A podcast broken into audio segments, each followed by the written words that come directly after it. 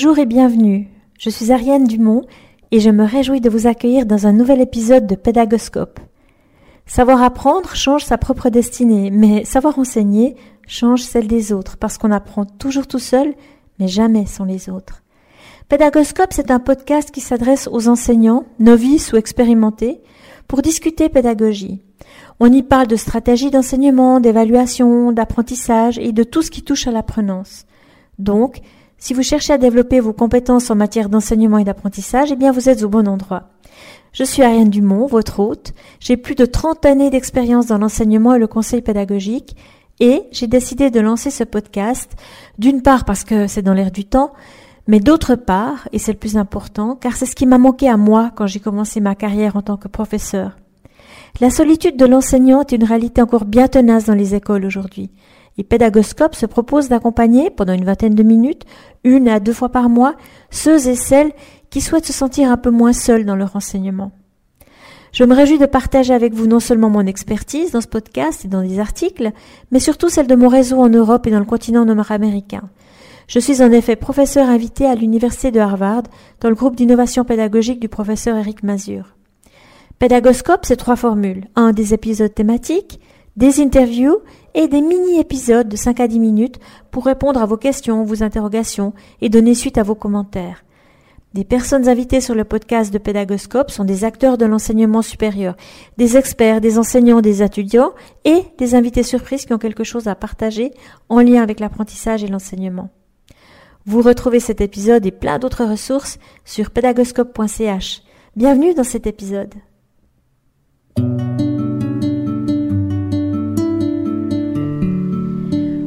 Aujourd'hui, j'ai la chance d'inviter Lolita Loureiro qui va nous parler d'hybridation dans l'apprentissage et dans l'enseignement. Euh, Lolita s'est spécialisée dans ses approches euh, de technologie et, de comment optimiser la technologie euh, pour améliorer finalement, optimiser l'expérience d'apprentissage. Lolita, est-ce que, Lolita, est-ce que je vous ai bien présenté oui, je pense que c'est vraiment ce que je suis en train de développer ou de me spécialiser actuellement. Euh, je vous remercie de m'avoir accueilli. Je suis contente de recroiser euh, votre chemin. Euh, le parcours en pédagogie, il est multiple et varié, et je pense que c'est ça qui est excitant. on n'a jamais fini d'apprendre quand on est formateur, enseignant ou, ou, animateur de dispositifs. Et alors là, l'hybridation, elle apporte quelque chose? Alors moi, pour moi, c'est toute la richesse en fait de ma posture de formateur. Euh, l'approche hybride, en fait, c'est. J'aime bien cette métaphore du parfum, où on va euh, aller mobiliser certaines modalités pédagogiques et on va en choisir un certain pourcentage, comme si on composait euh, un parfum. Mais ce parfum, on ne le fait pas pour nous, on le fait pour les autres, pour réussir à, créer un, un savoir, à construire des compétences. Et ces modalités-là, en fait, elles vont être tant présentielles que distancielles synchrone et asynchrone, donc euh, en même temps que d'autres personnes ou euh, en fonction d'un planning euh, autonome, et elles vont mobiliser parfois des outils et des technologies. Et c'est vraiment le développement de ces nouveaux outils et technologies qui a ouvert le champ des possibles pour enrichir l'expérience d'apprentissage. Oui, mais en même temps, on sait que c'est très difficile d'apprendre à distance et que la plupart du temps, les apprenants se découragent et ne vont pas au terme de leur cursus. Quelques pistes pour euh, remédier à cela? Alors je vous rejoins totalement. Hein, les, résultats, euh, que ce soit dans la recherche ou des livres blancs qui sont réalisés dans les entreprises, on sait maintenant que si on part sur du tout distanciel, on n'a pas un taux d'échec, mais un taux de, non-finalisation des parcours euh, très important. Et oui, on a, des, on a des leviers, on a des solutions pour ça.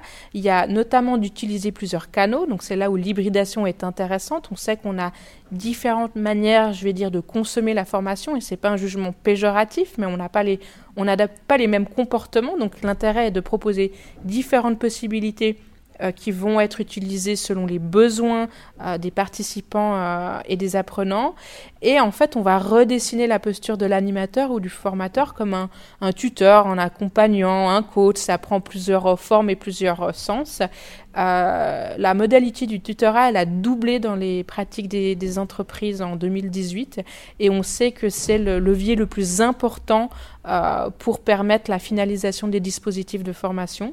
Et à contrario, on a des résultats maintenant qui montrent que les approches hybrides euh, ont de meilleurs résultats que le tout distanciel ou le tout présentiel.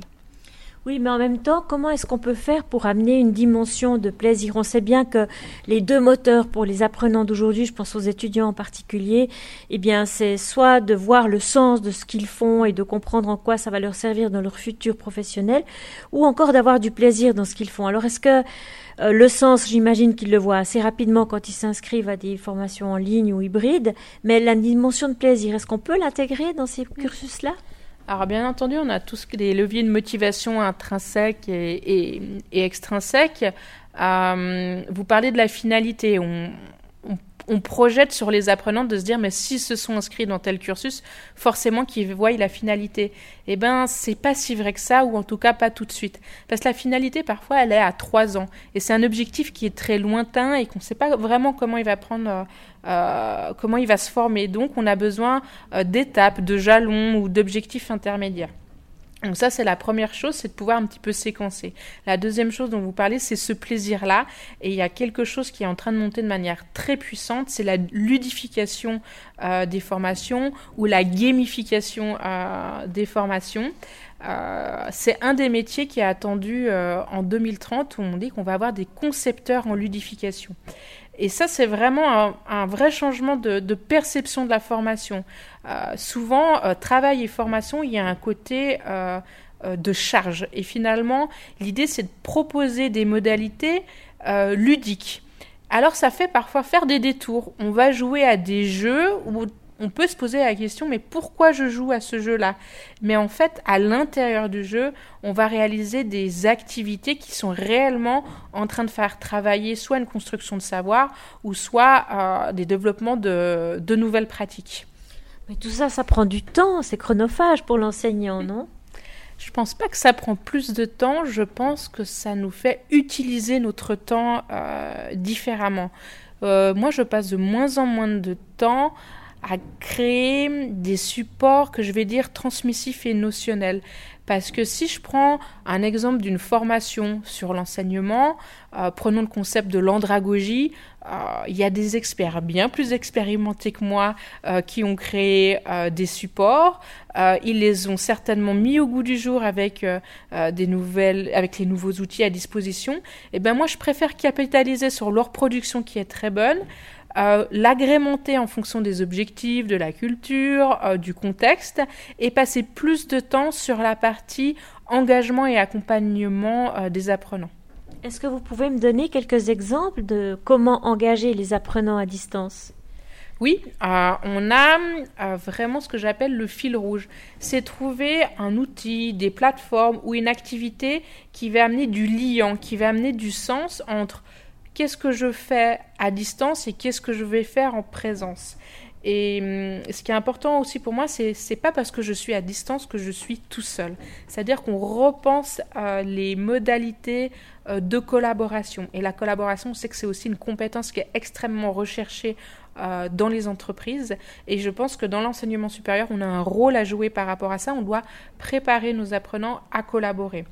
Et on a différents outils qui permettent euh, de collaborer. On peut partir sur euh, euh, des plateformes, des forums, ça c'est des choses qu'on connaît déjà. Mais maintenant, on a des outils très intuitifs qui permettent d'allier apport notionnel, contribution, production des personnes. Le tout est vraiment de scénariser le dispositif de formation. Et je vais prendre peut-être un exemple très concret. Euh, sur euh, la gestion du temps et des priorités. Parce qu'on sait que le temps, ça devient la denrée euh, rare et, très chère. C'est une compétence qui est vraiment à développer dans notre société.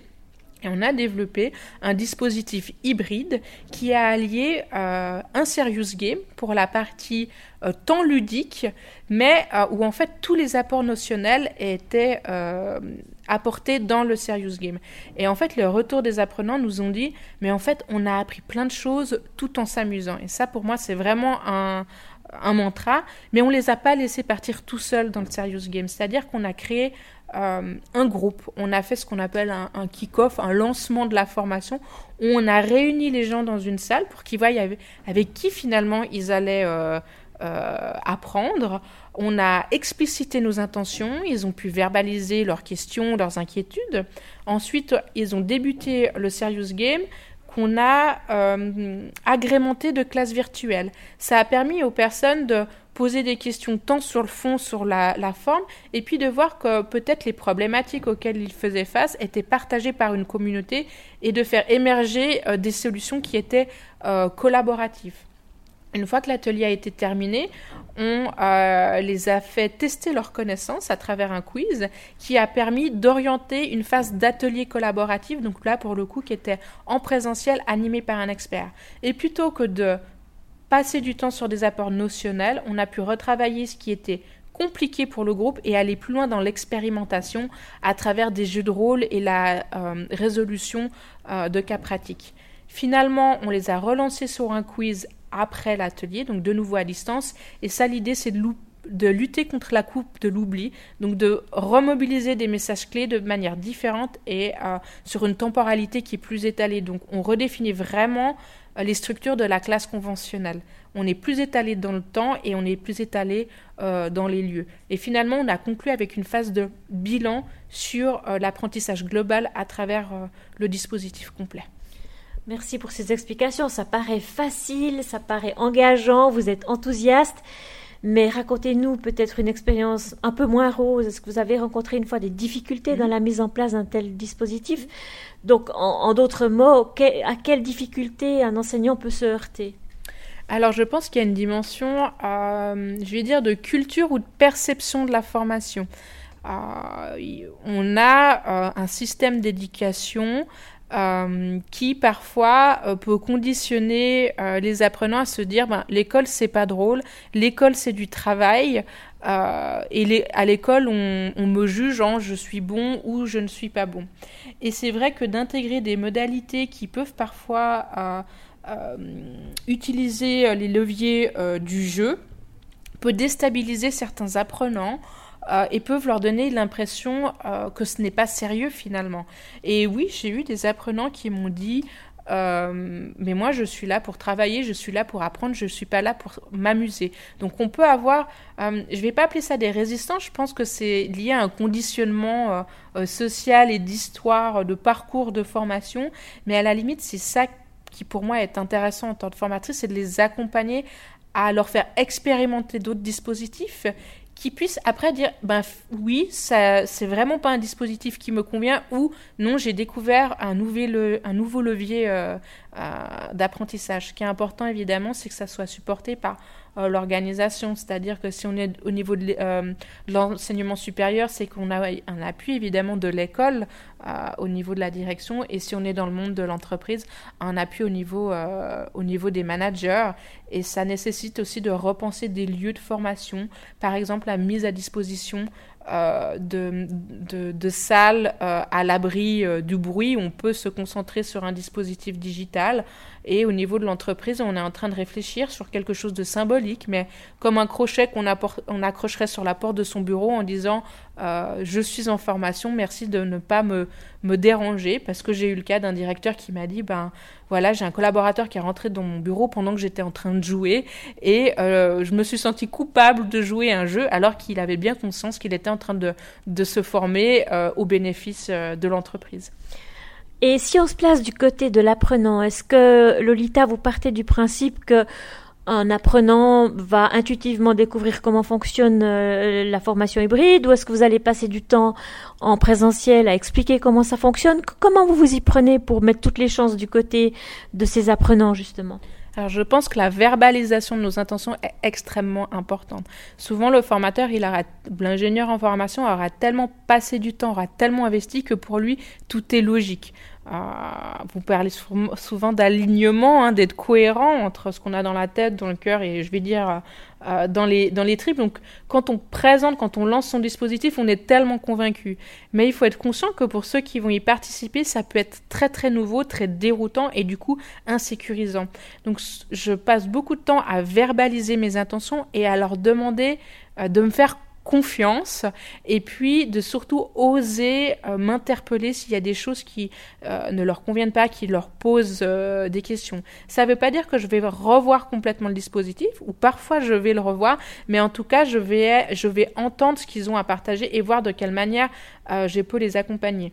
Et ça veut dire dans cet accompagnement qu'on va avoir des gens qui vont trouver très facile ces modes d'apprentissage, qui vont mobiliser de manière intuitive les outils.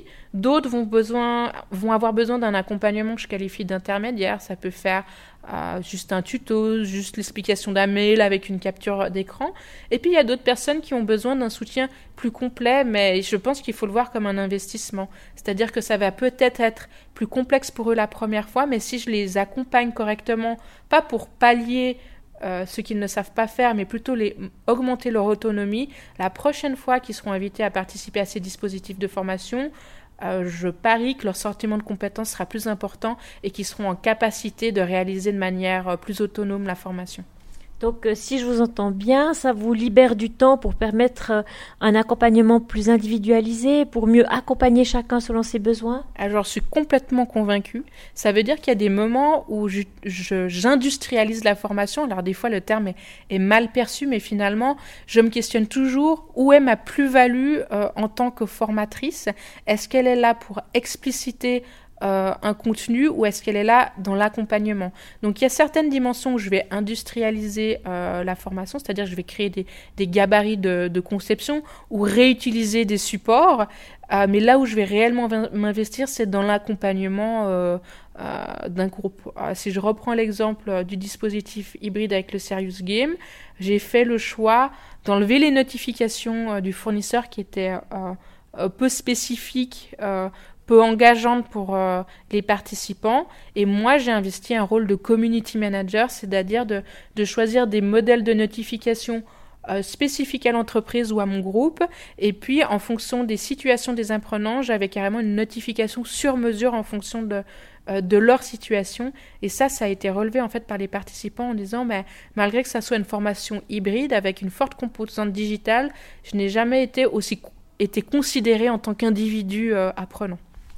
Et maintenant, si on se place du côté des outils, Lolita, est-ce qu'il y a l'outil parfait, l'outil idéal, l'outil facile d'accès que tout le monde va adorer, tant les enseignants qui vont l'utiliser pour concevoir leur cours, que les, apprenants, les étudiants qui vont l'utiliser pour leur apprentissage?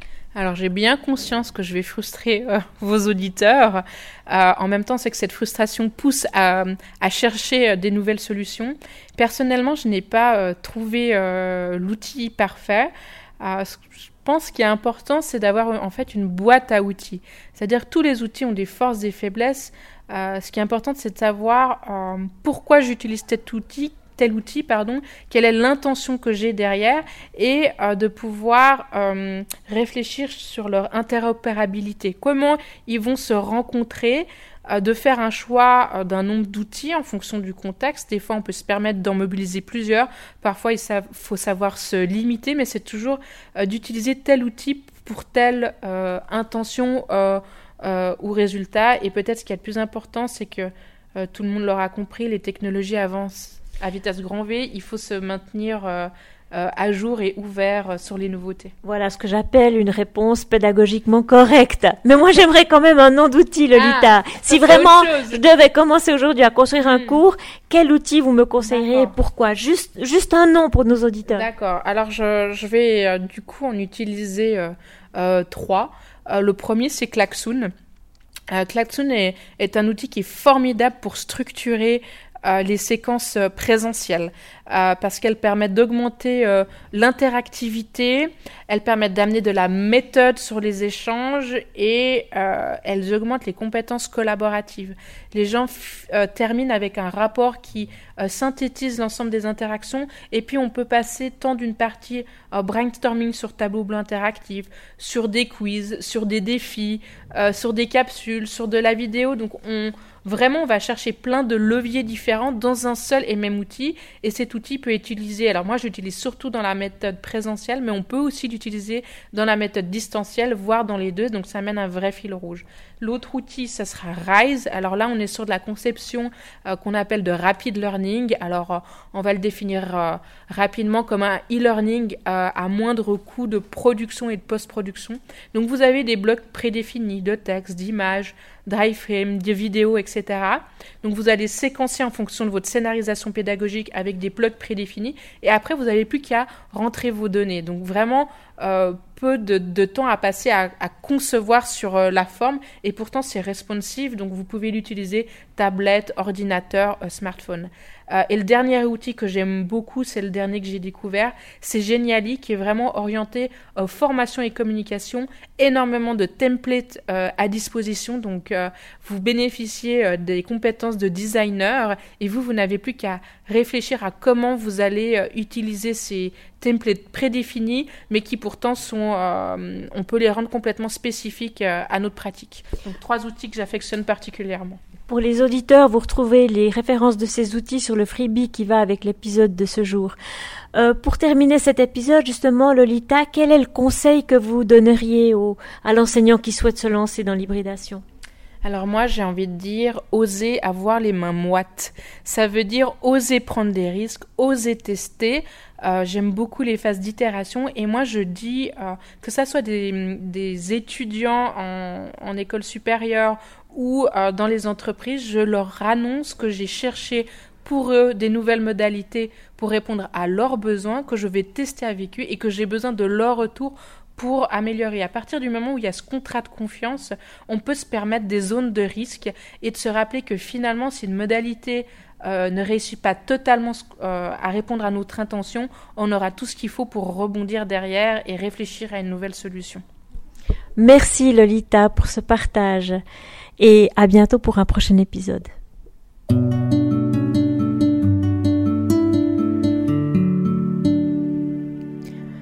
Voilà, c'est terminé pour aujourd'hui. Un grand merci d'avoir écouté cet épisode. J'espère que le format vous a plu. Si oui, Dites-le moi avec 5 étoiles ou même un petit cœur sur iTunes. Et si vous n'êtes pas fan d'Apple, bah, ce n'est pas très grave. Il y a d'autres manières de m'aider et de soutenir Pédagoscope, comme par exemple partager ce podcast avec deux ou trois de vos collègues ou amis. Cela m'aidera énormément à poursuivre cette initiative et qui sait, cela les aidera peut-être eux aussi. N'hésitez pas à me faire part de vos commentaires ou même à postuler pour participer à un épisode de Pédagoscope si vous le souhaitez. Merci et à très vite pour un nouvel épisode.